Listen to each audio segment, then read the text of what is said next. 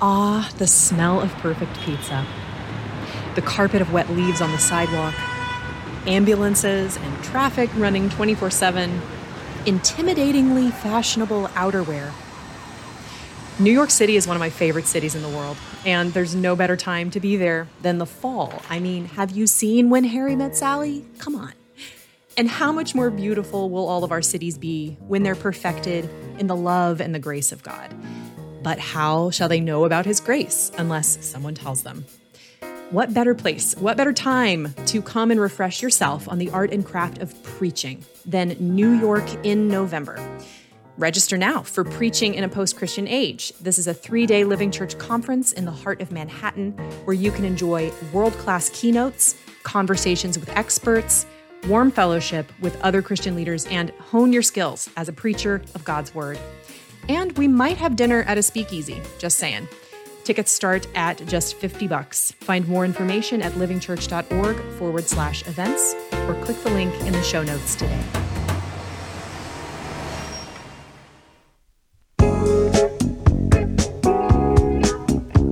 That smooth Christian jazz you're hearing means you've tuned in to Same Old Song, the lectionary podcast of Mockingbird Ministries. I'm your co-host, Aaron Zimmerman. I'll be joined by Jacob Smith as each week we break down the lectionary readings for the upcoming Sunday to give you something to think about, and if you're a preacher, to give you something to preach about, and no matter who you are, to give you a connection to the never-changing message of God's grace for actual people like you. Unzip that monogrammed faux leather Bible carrying case and cover, pull up a chair, and let's dig in. Are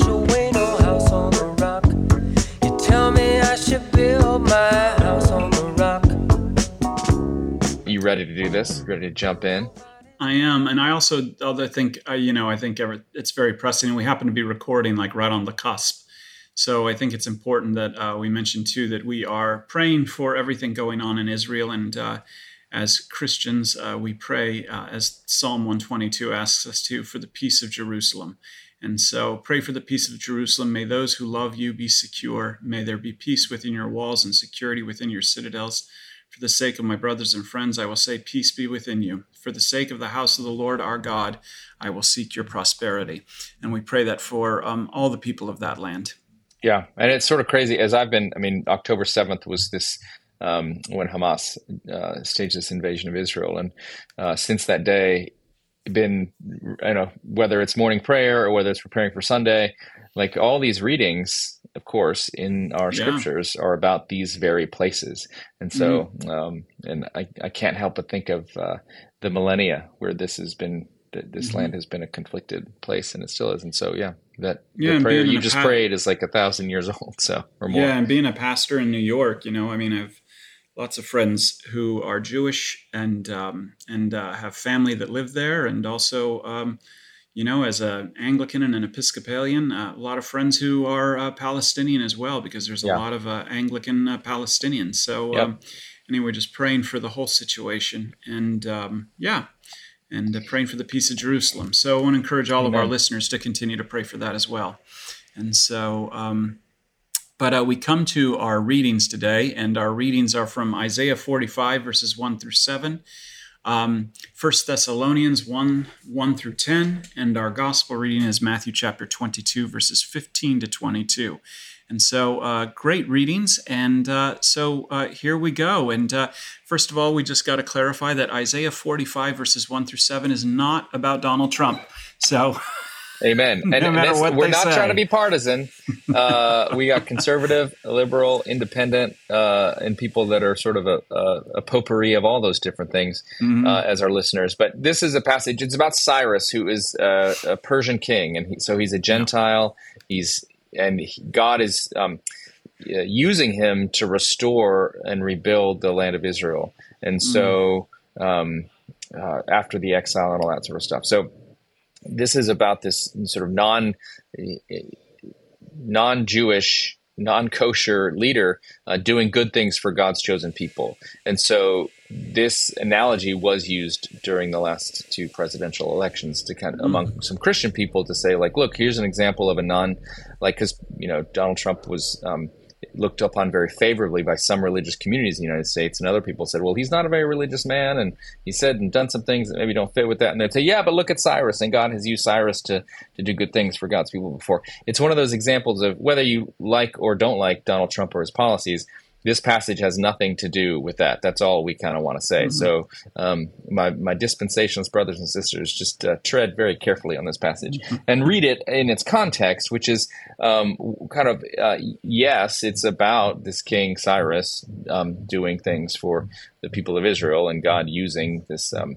thing. But like, let's not forget, as Saint Paul tells us in the New Testament, every single ruler under heaven, every single ruler on the planet Earth, in some respects, has authority that's Um, uh, been granted them by God, if you want to use kind of the Pauline categories. And Paul wrote that about um, not good pagan rulers in the Roman Empire. Uh, but basically, God is sovereign over all things, and ultimately in Jesus Christ, he's the King of kings, Lord of lords, and the idea of a of a political kingdom as being the thing that's going to make things great for God's people or not. Like, that's not the hope of the New Testament. That's not the hope mm-hmm. of Jesus Christ. His kingdom is not of this earth, as he said. So um, what is this about then, Jake? God telling yeah. Cyrus, I will give you treasures of darkness and riches mm-hmm. hidden in secret places, uh, so that you may know that it is I, the Lord, who call you by name.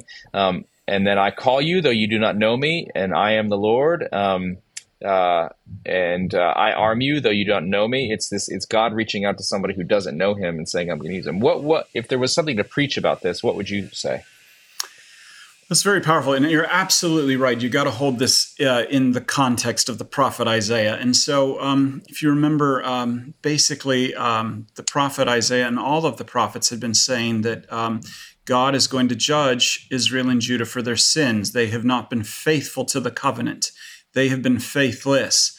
But beginning in chapter forty, um, Uh, God, uh, in Isaiah, God begins to hold out a sense of hope to Israel, um, that uh, he's going to comfort them and he's going to save them. And so, like in Isaiah forty, he speaks of a shepherd who will come and feed his flock.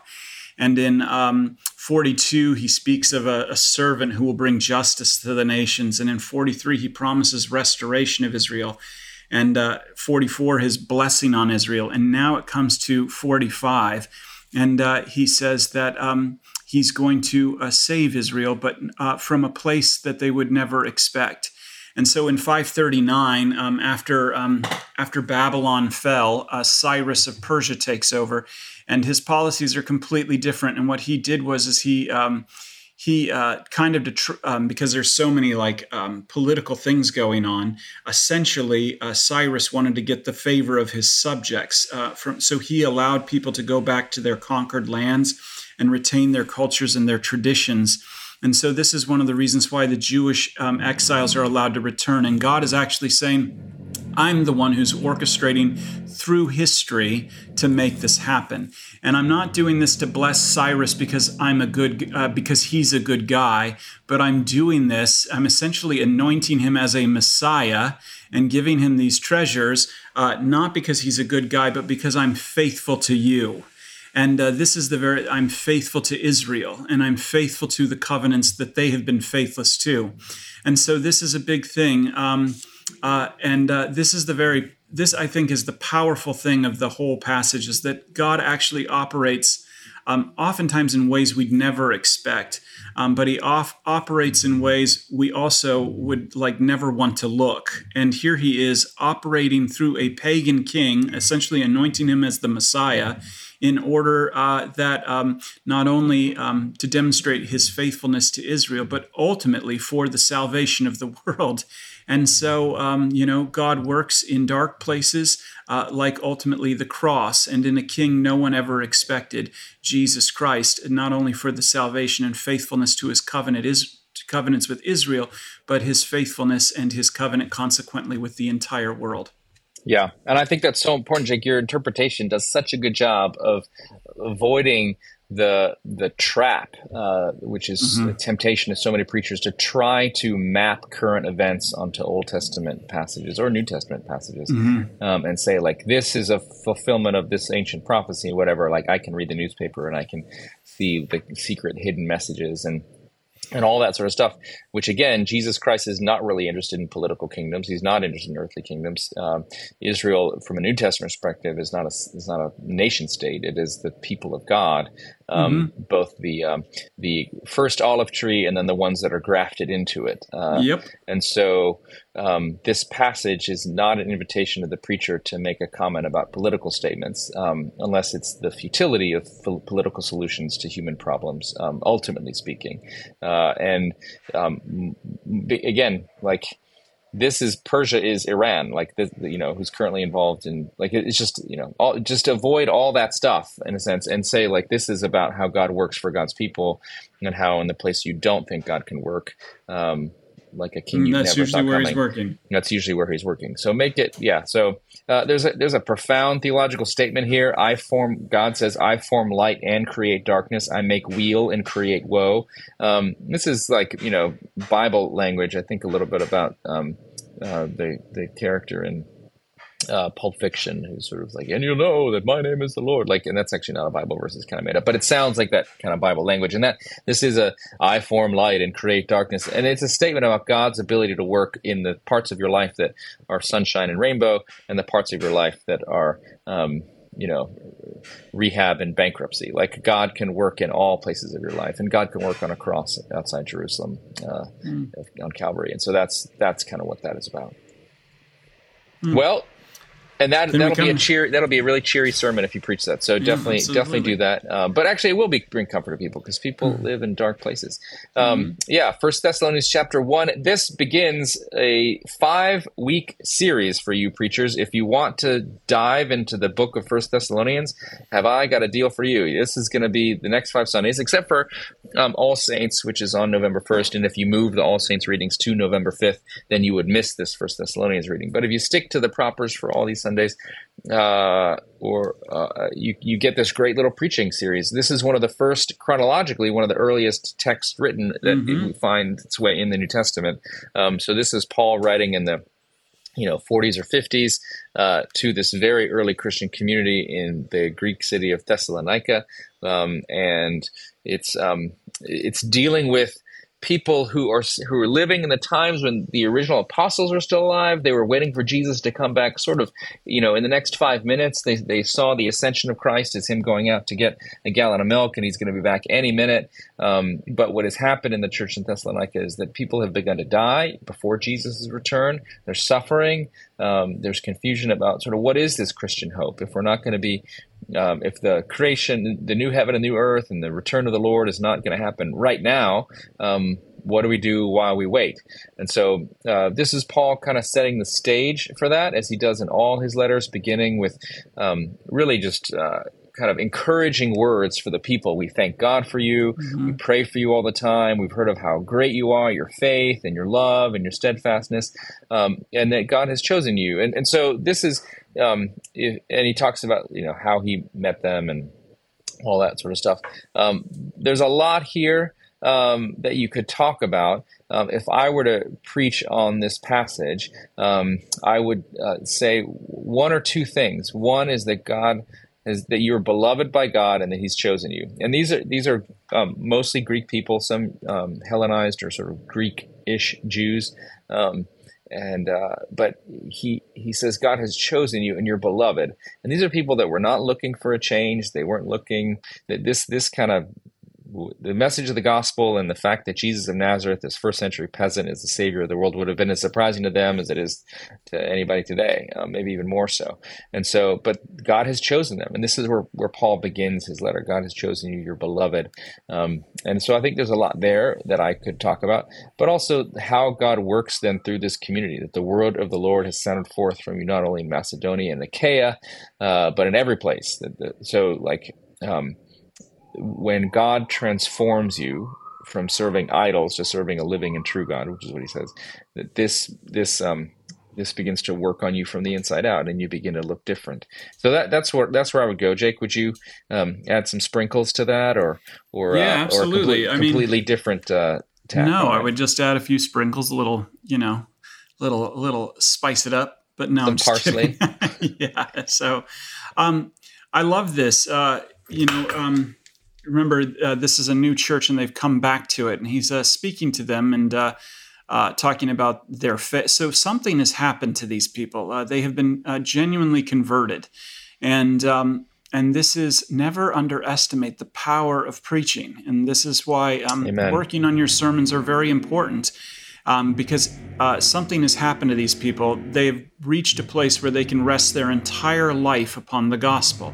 He says, for we know, brothers and sisters, beloved by God, and that word is there, like um, agaped by God. They are, mm-hmm. you know, um, and that he has chosen you because our message of the gospel came to you not in word only, but also in power and in the Holy Spirit and full of conviction. And this is why the way, um, uh, you know, it's it's the content of the message that these people felt like they could place their whole life on. And what is the content of the message? That God loves them with an agape kind of love, and that um, he has chosen them. And if he's chosen them, then there's nothing they can do to unchoose themselves. And uh, and this um, really, um, it's come to them with real power, probably with signs and wonders, but something that has totally changed their heart. And now they are literally a witness to the whole world. Yeah. And I think, you know, this does begin to get on that theme that I mentioned, uh, just that Paul's going to deal with the suffering that the Thessalonians have, because mm-hmm. he says, in spite of persecution, you received the word with joy. Um, and I think that's just kind of an important thing to note, that that um, Christians don't have this um, easy road always. Uh, yeah. I was talking to somebody recently, just um, a, a member of the church who'd been through a really difficult experience, and, and why did this happen? And that's a normal thing to ask. And um, but kind of behind that, there's almost this um, kind of subconscious belief that you don't really find out you have until you get until something bad happens, that you sort of thought, I love Jesus and everything's going to be fine for me all the time. Um, Which is not true. There's obviously, if you look at the life of Christ, the life of Paul, the life of uh, anybody that that follows the Lord, um, uh, as as uh, um, Mary hears, uh, a sword will pierce her own soul as well. Like, you know, it's everybody has suffering who's um, following the Lord. And so this is happening here for the Thessalonians as well. But again, uh, Paul says to them that even in spite of that, they received the word with joy. Um, so it's it's those those two things together in the life of the Christian. Um, and I think, so. you know, and the real powerful thing is, is that our witness uh, to um, God's faithfulness to us oftentimes appears as uh, waiting. Mm-hmm. You know, uh, um, um, sometimes, you know, when I, I'm feeling uh, like, Uh, you know, when life is becoming hard, what happens to me is I uh, begin to turn to idols immediately, and I get really anxious because they're not like speaking. And you see what the power of this preaching has done to his congregation. It's turned uh, you turn to God from idols. So they are putting their hope in God, which is enabling them to serve a living and true God. And what? And wait for his Son from yeah, heaven, we wait. Whom he raised from the dead. And that is the powerful thing. We can wait with patience because God has raised Jesus from the dead. And uh, in raising Jesus from the dead, I love this. You know, a lot of people talk about being saved, and you know, it's an old evangelical expression. Um, but what are you saved from? You're not saved from, you know, um, you know, you're not saved from smoking and and and chewing and, you know, and doing, you know, and all these other things. You are saved actually on one level from God himself. And uh, and so and that is the good news of this passage, is that they've turned from idols, gods that don't speak, uh, gods that simply reveal themselves in nature. And that is a God who's cruel and capricious. But the God who's been revealed in his Son Jesus is the one uh, who has been raised from the dead and uh, saves us from it as well, saves us from death and the wrath that is ultimately coming. And so uh, that's the good news. And so that's the power. You have a God who speaks. And that's when he speaks in his Son, he says, peace be with you. And uh, that comes with power, and it comes with the Holy Spirit. And it has the power to make all of our anxious souls just really be at rest and wait, even if it's just for a few minutes. Oh, gosh. Yeah. And and I think, you know, one of the things to note in this passage, you turned to God from idols to serve a living and true God. Thessalonica, and really any, any city in the ancient world then, would have been filled. These idols aren't like uh, hypothetical idols. Um, these are, you know, te- there's temples to Zeus and Athena and all these yeah. other deities all over the place, statues everywhere, and uh, people sacrificing animals to these deities. It was gritty.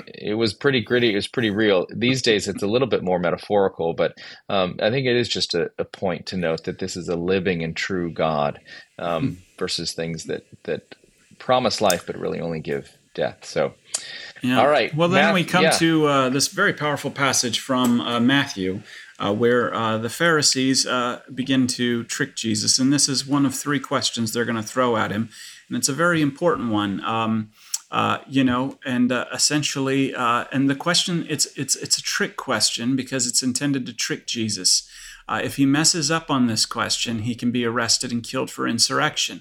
If he messes up on this question also, he can be arrested and killed for idolatry. And so um, it's a um, this isn't a real one. This is a this is intended to trick, and that's uh, why they they they ask it. And so they tell us, what do you think? Is it lawful to pay taxes to Caesar or not? And so uh, this uh, becomes the question. And I, I think this is, I mean, it goes back to, uh, you know, it's it's It's Jesus is a Jesus is a endorses the separation of church and state. So, but, uh, well, yeah, so I don't know what, and and that's amen. Here ended the lesson. Yeah, no, I, I think um, that could be your sermon. That is your sermon. uh, the um the the thing that's going on here is uh, first in verse sixteen you have lies. You have people just mm-hmm. buttering Jesus up with false flattery. We know you're you're sincere. Will you teach the God way of God? Like mm-hmm. they don't believe anything they're saying, and so it's just it's interesting. Um, I think there are people that sort of do this to the Lord today. Um, they speak one way to Him, but really their hearts are in a different place. So so they're they're just buttering up and trying to soften Him for how they're going to now attack Him. Jesus doesn't fall for it for a second. But yeah, the question is: is it lawful to pay taxes to the emperor or not? And the issue here is, the emperor is Caesar. The emperor is this pagan king who is, um, you know, under sort of an understanding of uh, Jewish law and the Ten Commandments and all that. He's, I mean, he's somebody who deserves death for his idolatry and all his other enormities and abominations and all these things. Um, so it's it's almost a, a compromise of values and morals to pay taxes to the emperor, to give money to the emperor. Um, and to, the coins they used had the emperor's face on them. Uh, he was seen as a god, like the, the name of the coin said the son of God, you know, Caesar. And so just the, everything felt like just blasphemy to them. You're not allowed to make graven images of anything. And here's this coin with the head of the emperor on it. So it's just dirty all the way around for a, for a, a faithful Jewish person. Uh, but if you say you shouldn't pay taxes for all those reasons, well, well, now you're violating the law of the state, and you're, you know, you're you're you're setting yourself in opposition to Caesar, and Caesar is a god. He's a he's a politician, but he's also a god, and so you get killed. So it is this catch twenty-two that they've set him up with, and Jesus well, and, again, yeah, go ahead. No, it's just very powerful. I mean, they ask him literally point blank, is it lawful to pay taxes to the emperor or not? And then, you know, he goes, why are you putting me to the test, you hypocrites? Um, yeah, and yeah. Uh, but he doesn't, if you notice, he doesn't answer the question. Uh, the, he doesn't answer it the way, he says, whose head? And they're like, well, the emperor's. And then he says, he doesn't say pay taxes. He says, give therefore to the emperor the things that are the emperor's, and to God the things that are God's. He doesn't, you know, he's not like, he's not getting into the nitty gritty there. And uh, and uh, that is like the very powerful thing. Um He uh, doesn't get into the nitty-gritty. He says, give back to Caesar what is his and what Caesar first gave them. So Jesus' reply is uncomplicated. It's to give it back. As long as Caesar's requirement extends only to money, comply with it willingly. Uh, what Jesus is teaching here on a big level is respect for the state. And so does Saint Paul, for that matter, because God masks himself in the state and performs such a bunch of services for its citizens through the state. Respect for the government is an important form of respect for God. However, this is the thing, is that we oftentimes confuse the two. We confuse God with the state and the state with God. This is, I mean, and whenever this happens and the church gets in bed with the state, I guarantee you there's always one loser, and it's never the state. It's always the church. So, um, so this is the thing. Um, you got to keep the kingdoms distinct. And uh, the one thing we can continue to give God is um, is our entire lives. Uh, and we can continue to lie, lay them down. And uh, this really, I mean, I think this becomes helpful for us, that when the state acts in a way and begins to play the role of God, that the church uh, then, when it understands this distinction between the church and the state, then we can actually speak power to authority, and we can call the state to repentance as well. And so um, that's, I think, the important thing of when you render things to Caesar and you render things to God. You understand uh, that one is a function, a God functions through the state, but the state is not God itself. Yeah, and this is a thing where the Pharisees, they wanted uh, a, a, a state of Israel with a Jewish king. They wanted to kind of go back to the times of King David and King Solomon, and even to expand and build upon that. Um, and there's people that want the same thing today. And again, he's he's dealing with people who have two categories. Like, or they have one category, there needs to be a nation state with a human political ruler.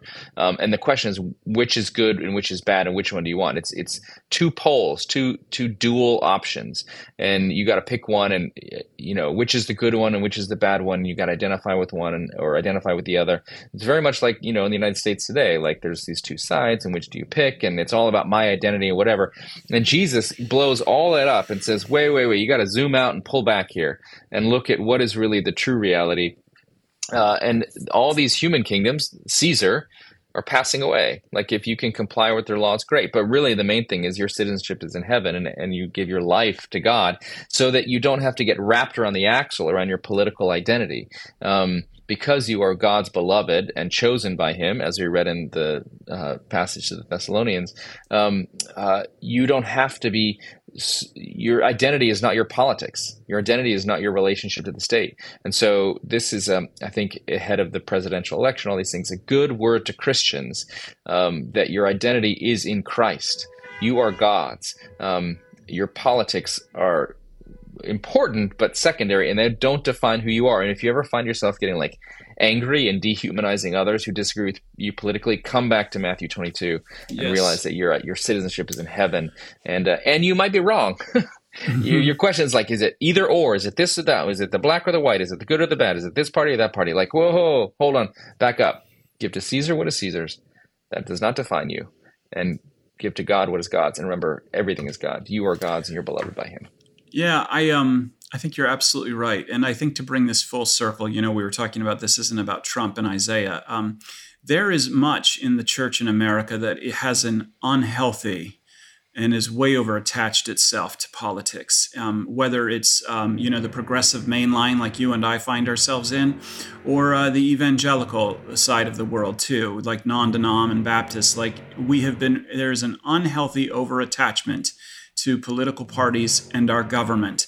And, uh, you know, and ultimately, I think when these things get um, convoluted, when Caesar and God get convoluted, um, uh, you know, and that somehow our leaders are like special friends with God and stuff like that, and either love it or leave it, um, that is that leads to totalitarianism.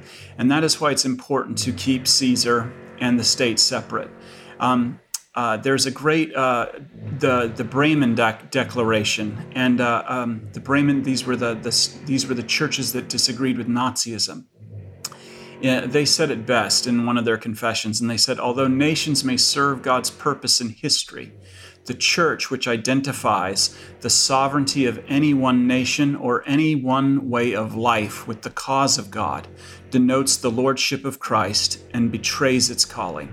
Mm-hmm. And uh, that is the truth. We are separate from, we, we, we live in under the state, but we are separate from the state. We belong to a second kingdom.